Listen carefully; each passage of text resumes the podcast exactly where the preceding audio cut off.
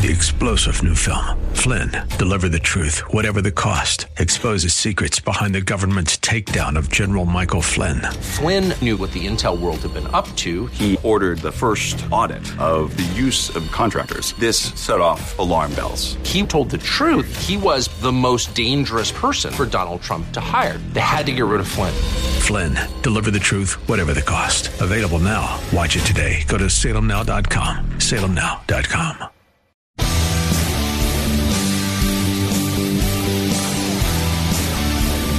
looking for truth from God's Word that you can understand and apply to your life? You'll find it today on Make It Clear with Dr. Stan Ponz. Listen now as Stan makes it clear.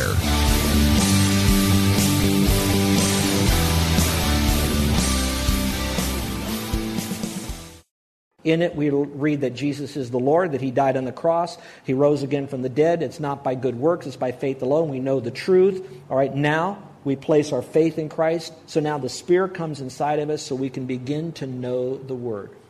So, those of you that are going through troubled times, all I want you to know is you can trust this book here as being infallible and sufficient for what God wants us to know so that you can go to this for truth to be able to handle whatever you're going through for the troubled life. Secondly, it's going to sound like preacher talk here. But to the degree you do not know the Word, to the degree you do not study it, no amount of illumination that God will provide for you will ever give you something that you haven't heard or read or even studied from God's Word. You cannot take a tool out of your toolbox, no matter how much you know that tools are to be in toolboxes, and be illuminated to know that that's a great toolbox. And tools are really great, and tools can be used to build things if you don't put the tool in the toolbox to start with to be able to pull it out. Let me just say it real simple for folks like me. Here it is.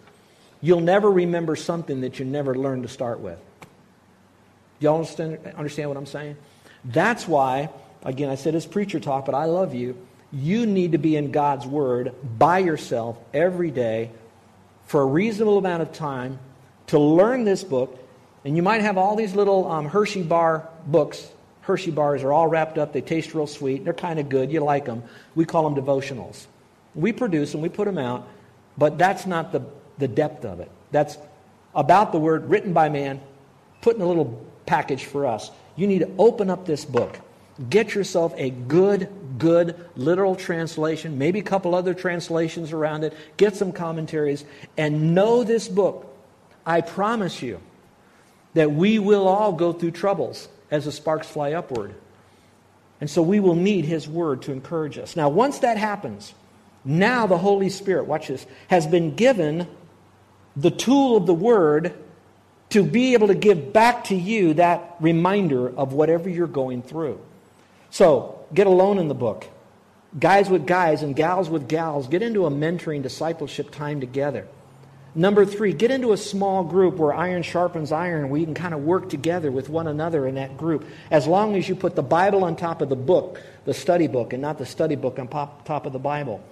Those of you that are going to be looking for a church because you're moving around with military or job changes or whatever, find a church that teaches the Word of God verse by verse, sometimes word by word.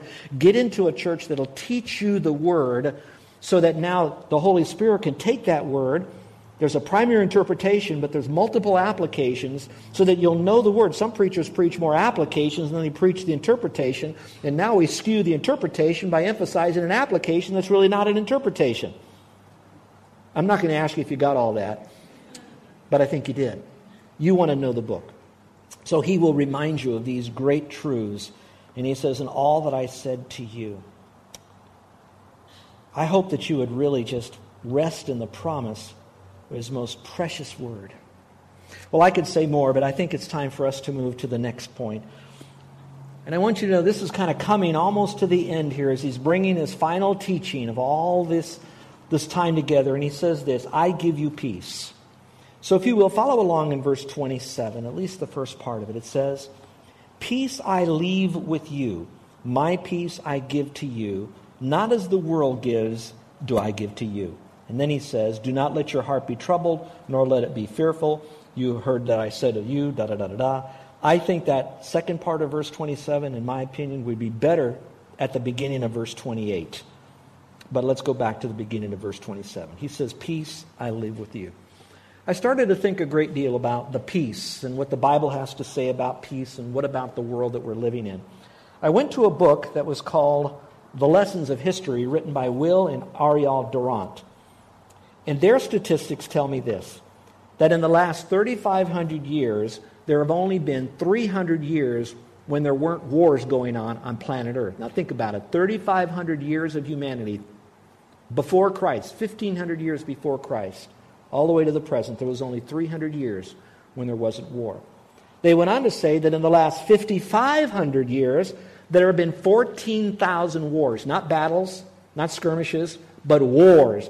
Multiple battles wrapped up into a war, 14,000 of them. And according to their study, they said there were, in those 5,500 years, as a result of those wars, there were over 4.5 billion casualties. So we see a lot of man's inhumanity to man, and certainly no peace. If I bring it into today's life, I'm not very old, and some of you have lived a lot longer than I have, and you've seen and been in war, and I haven't been. But in my opinion, as I read the newspaper and as I hear the news, it seems like this world is the most agitated I have ever seen. And if they're not in war, they're the closest to the next World War III that I've ever experienced. If, if, if you believe anything in Bible prophecy and ex- eschatology, we have to believe that we are living in the last days. At least we can kind of see now that we're approaching it with what's going on in the Middle East alone. You then take your eyes and you sweep it across the globe and you look in Africa. We've been so distracted in the Middle East, we've overlooked what's going on in Africa. You see what's percolating in Asia right now with China and Taiwan and Japan and Korea. You can see they may not be at war yet, but I'm telling you, it is so close it's about ready to explode. You bring that across into America today and what you're seeing just in our own political arena. I've never seen our country closer to what we might be thinking about is uh, not that it'll happen, but maybe even kind of a civil war, or at least some insurrection going on, some disruption and riots in our own country. So we're living in a day when there's not a lot of normal peace. So I did a little study on peace, and here's what I found. There are three basic kinds of peace. One word that we use a lot in the Old Testament for the word peace, those of you know the Old Testament and the Jewish word for peace, what is it, everyone? Shalom, okay? That basically means peace. That was a greeting, shalom. In the New Testament, the Greeks would greet one another with the word grace. And so that's why many of the writers of the New Testament would say, Grace and peace unto you. Grace for the Greeks, peace for the Jews, but it basically meant the same thing. It was a greeting that they would use to one another. What word would we say to one another here? Anyone? Aloha. It's like breathing life. It's like breathing health. It's like breathing energy. It's kind of like that peace thing that your life would be still and stable and full of joy. All right? That would be our greeting. That's a greeting. The second time we see a peace and that's when there's an absence of strife. A moment ago, I talked about strife between nations. In reality, you have strife between people. You see that between husbands and wives. You see that between kids, brothers and sisters. And you see that between families. You see that on the job. You see that in churches, unfortunately. You see it all over the place where there's a lot of strife. And of course, you add that strife, man as an enemy of God, and the strife that you get into that spiritual realm. And then you have the next and final kind of peace and that's the kind of peace, now watch this, this is a little different than what you think I'm going to say. It is not the absence of strife now. This kind of peace is a stability and contentment in the very midst of conflict. That's the kind of biblical peace that Jesus Christ is talking about. There will come a day, we know, that we won't have the strife between humanity. It'll end between God and man. And when you don't see nations at war, so there will be the absence of that conflict. But today we won't see that. He never promised that in this life now. But he has promised us a de- degree of contentment that we have. Hold your place here for just a moment. And I'd like you to just go a couple books over to the right to the book of Philippians for a moment. I want you to see it as it's just described by Paul.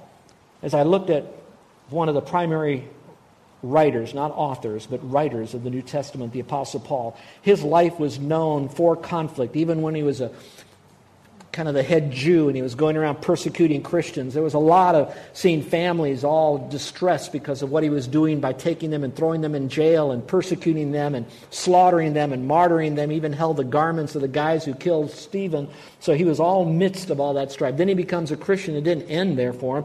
It just changed directions and it now headed directly toward him. And his whole life was filled with that. Plus, because of him taking a stand, he also had to suffer at the result of humans, even um, natural elements thrown in the deep. All right? Shipwrecked, all of that. Now, I said all that to say this is the man under the inspiration of the Holy Spirit. He writes this in Philippians chapter 2. Um, what a, a, neat passage. And I, I don't know, maybe it'll speak to you like it does me. Excuse me, Philippians chapter 4, verse 11. Philippians 4. If you like 2, you'll really love chapter 4. All right, verse 11 says this not that I speak from want, for I have learned to be content in whatever circumstances I am. Let me pause for a moment. Sometimes peace can be truth that you hear and you know, but you have to learn that peace and what it's all about. So, contentment, you might know about it, but you have to learn to be content. He goes on to say, in whatever circumstance I am. So, no matter what's happening, all the trouble externally, inside I can have comfort. Verse 12 I know how to get, along with humble means, and I also know how to live in prosperity. In every, in every circumstance, that's what you should have underlined. I've learned the secret of being filled and going hungry, both of having abundance and suffering need. What do you think that secret is? Wouldn't you like to know it? It's found in verse 13. I can do all things through him who strengthens me. Now, we have that verse emblazoned on our Bible when you have it engraved, and some of you have that as a plaque on your wall. I can do all things through Christ. That doesn't mean you're going to be able to bound over a building in a single leap. It doesn't mean you're going to be able to fly or go as fast as a speeding bullet. It does mean this that no matter what you're going through, watch this now, you can do that. You can experience that. You can go through that through His strength, not through your strength. Which brings us full circle to this peace that he promises to give to you. Leave your place in Philippians, and now if you will go to Ephesians chapter 2. This is where I want you to get. Ephesians chapter 2. Remember what we read here about how that he promises us peace. Ephesians chapter 2. If you have your pens ready, you might want to underline this. Chapter 2, verse 8. Paul is now speaking. He says, For by grace have you been saved through faith and that not of yourselves, it is a gift of God, not of works, lest any man should boast. So getting saved is by faith, not by works. So now you know Christ is Savior. Verse 14. For he, Christ, verse 13, referring to Christ, himself is our peace. Circle that. He's the peace. He's the author of peace. He's the generator of peace. He's the giver of peace, who made both groups one and broke down the, barrier between the dividing wall. Verse 15 by abolishing in his own flesh the enmity, which is the law of commandments contained in ordinances, so that himself he might make two into one new man, which would be the church, thus establishing peace. So, verse 14, he is our peace. Verse 15, he establishes that peace. Then in verse 17 it says, And he came and he preached peace to you who are far away and peace to those who are near. That means Jews and Gentiles, both. He preached peace wherever he went. So he's the author of peace. He establishes peace, and is a communicator of peace. It all comes from the Lord. Let's go back to John 14. So now, in order for us to have comfort, we're going to get that comfort from Him. John chapter 14. Now let's go with the passage, and I'll bring this message now, hopefully, to a, a reasonable close. He says, Peace I leave you, because he's leaving. My peace I give to you. Not as the world gives, do I give to you. So his peace is found in the person of Christ, the Holy Spirit in God. It is revealed in His Word. So, as He provides that for us as the source, so He is the peace, but He is also the truth. That's why He ends this chapter by saying, Do not let your heart be troubled, nor let it be fearful. Now, I'm going to read the next three verses because I want you to see what validates comfort for the troubled heart. He says this You heard that I said to you, I go away. It doesn't mean I go to Jerusalem, it means I go away. But I'll come to you again. So I'm going to the cross. I'm going to die, but I'm going to come back to you again. That's what's implied here as we know through the rest of Scripture. If you loved me, you would have rejoiced because I go to my Father. For the Father is greater than I am, and you could add the word for, for greater than I am right now because he was limited in his physicalness, but he was still equal to God. Verse 29. Now I have told you before it happens. In other words, I'm telling you ahead of time, I'm going to go away, and I'm going to come back. It's going to happen at the cross. Don't worry about it. So that when it happens, you're going to believe. And my, did they believe when they finally saw Jesus alive again. Verse 30 I will not speak much more with you. In other words, my teaching time on earth is coming to a close. For the ruler of the world is coming. That means Satan is now going to be unleashed on him, especially when he's hanging on the cross at that very moment where he says, My God, my God, why hast thou forsaken me? And he has nothing in me. Verse 31.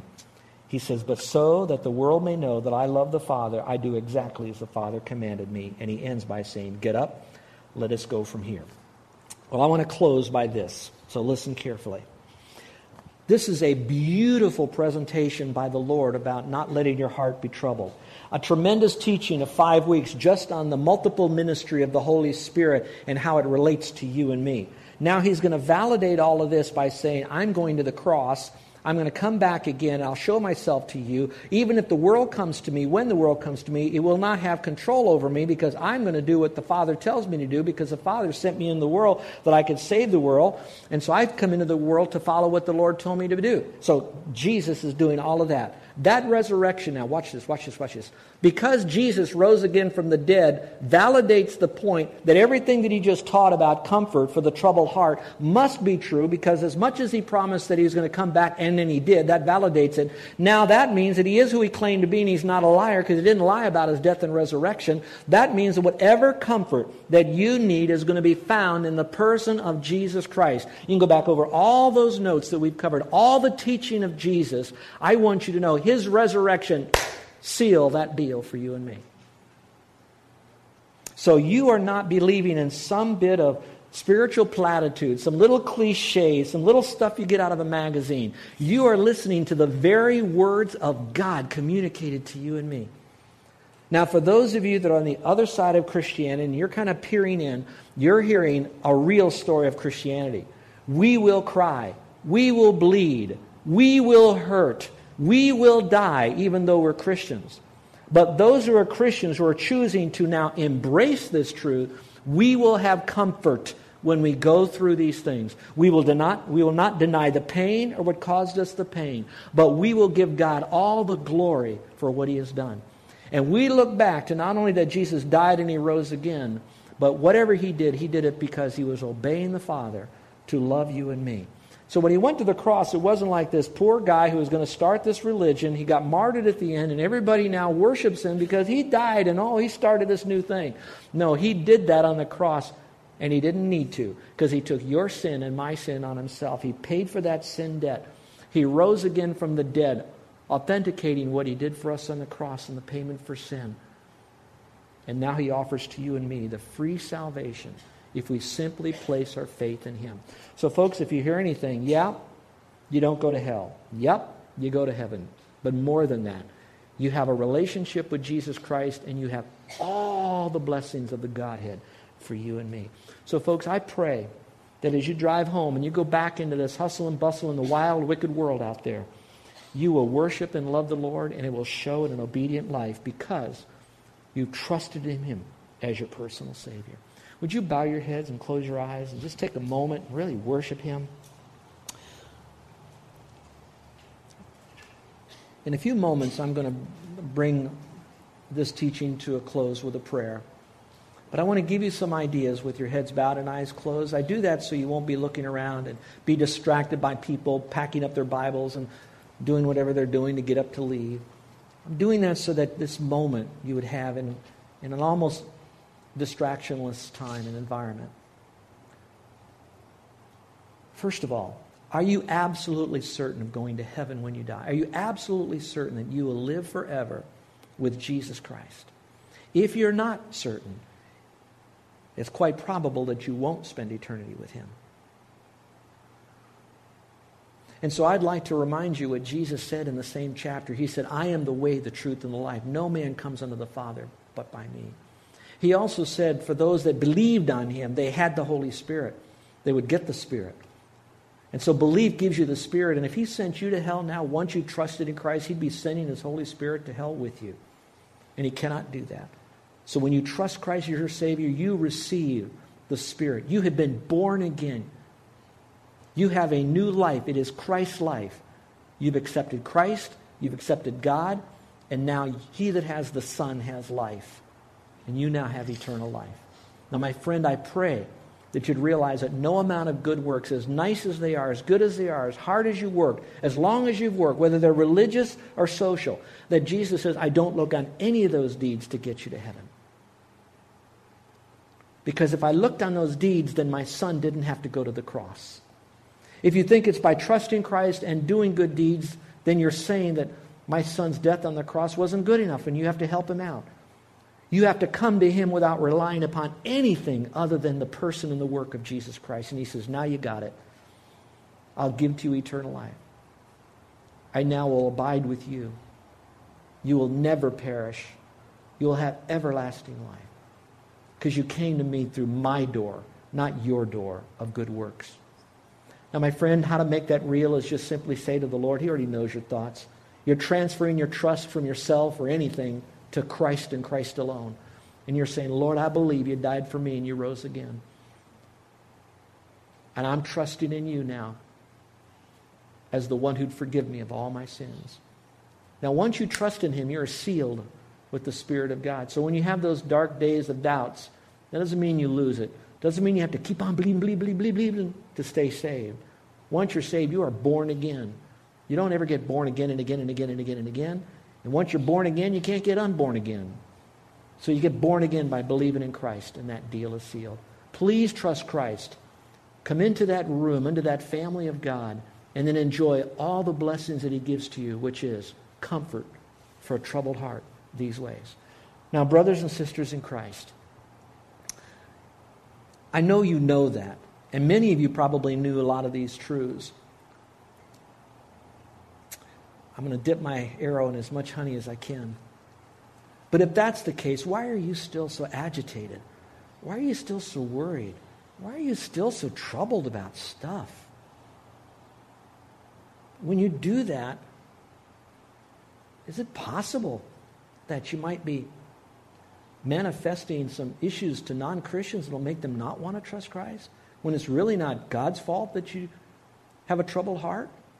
When you've chosen to have a troubled heart because you haven't gone to Him for the one who will calm the troubled heart? Now, I'm not, I don't want to, I don't want to put you on a guilt trip, but I just want you to know that I love you and I want you to think more deeply. Now, you can jump to some reasons and say, well, it's a chemical imbalance, and I didn't take this, and it's my childhood, and this, blah, blah. I know all of that is out there. I realize that. But why do you still have a troubled heart? You don't have to any longer. Jesus spoke those truths to guys that are going to be sent out into a world of conflict. Now, you have those truths on your lap in your Bible. Take them and put them into your mind. Let the Spirit of God bring a conviction to know and to apply those truths. Love Him with all of your heart. Do what He tells you to do. Allow Him to live His life out through you. Serve Him. In other words, engage in the Word of God. And then you can authentically, and in some cases easily, show to the world that no matter how much hell breaks loose, you still have that calmness that's there. I'm staking my reputation that this works on Christ. I believe it does. And I don't regret it for a moment. Why don't you trust him right now? Maybe you need to tell him, Lord, I'm sorry. I've, I've walked around with anxiety and fears and troubles, and it seems like the next bird that flies in my window, I'm just all upset. And that's wrong. I'm modeling that in front of my kids, and I'm creating the next generation of emotional people that go up and down. And I need to be the rock now in Christ and let Him be the rock through me. So I'm confessing that I'm that way. So, Lord, I know that part of it is I haven't been in your word. And therefore, you want to teach me, but I gotta I gotta listen to your word. So you can't teach if my ears are closed or clogged. So Lord, I'm going to get into your word. I'm going to let you redirect me by loving you and obeying your commands. And, and, and, Lord, I'm relying on you to remind me because I'm so weak at this. I'm, I'm learning how to walk with contentment, like Paul talked about. But I'm still struggling. I've been doing this so long, it's a habit for me to be agitated. It's a habit for me to react as soon as something happens. So, Lord, I want you to teach me and remind me. And I'm going to lean on you because I know that's the life I want. Well, that's for believers because now you have the power to do that in the Spirit. Now, you on the other side, are you ready to call upon the name of the Lord? Just simply say, Lord, I'm trusted in you. And Jesus says, I forgive you. You're in my family, and you have all of this waiting for you, all this peace, because I am the source of peace. I'll establish it in your heart, and I'll preach peace through you to others so you can teach them about my peace. You're listening to Make It Clear with the teaching of Dr. Stan Ponz, founder of Make It Clear Ministries. Make It Clear is dedicated to taking the Word of God with clarity into every person's world. It is the support of listeners like you who make the ministry of Make It Clear possible. You can provide your tax deductible gift to Make It Clear online by going to makeitclear.org, or you can mail your gift to Make It Clear. P.O. Box 607901, Orlando, Florida 32860. Thank you for helping us make it clear. If you would like to have Dr. Ponz speak at your church or event, please send us an email at tellmemore at makeitclear.org. Thank you, and remember to make it clear.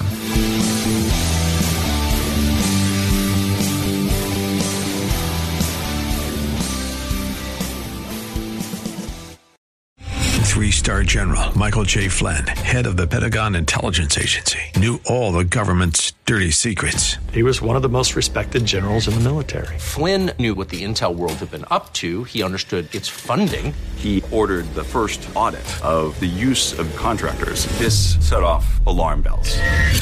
The explosive new documentary, Flynn, Deliver the Truth, Whatever the Cost, uncovers the facts behind this scandal. Flynn told the truth. He was the most dangerous person for Donald Trump to hire. I find out the worst enemy that I'm going to face in my life is right here in America. They took my assessment and they wanted me to change it. And I was like, I'm not changing it. They had to get rid of Flynn with in depth interviews, archival footage, and never before seen personal records of the man behind the headlines. I just felt like I was drowning. Flynn, deliver the truth, whatever the cost. Available now. Watch it today. Go to salemnow.com. Salemnow.com.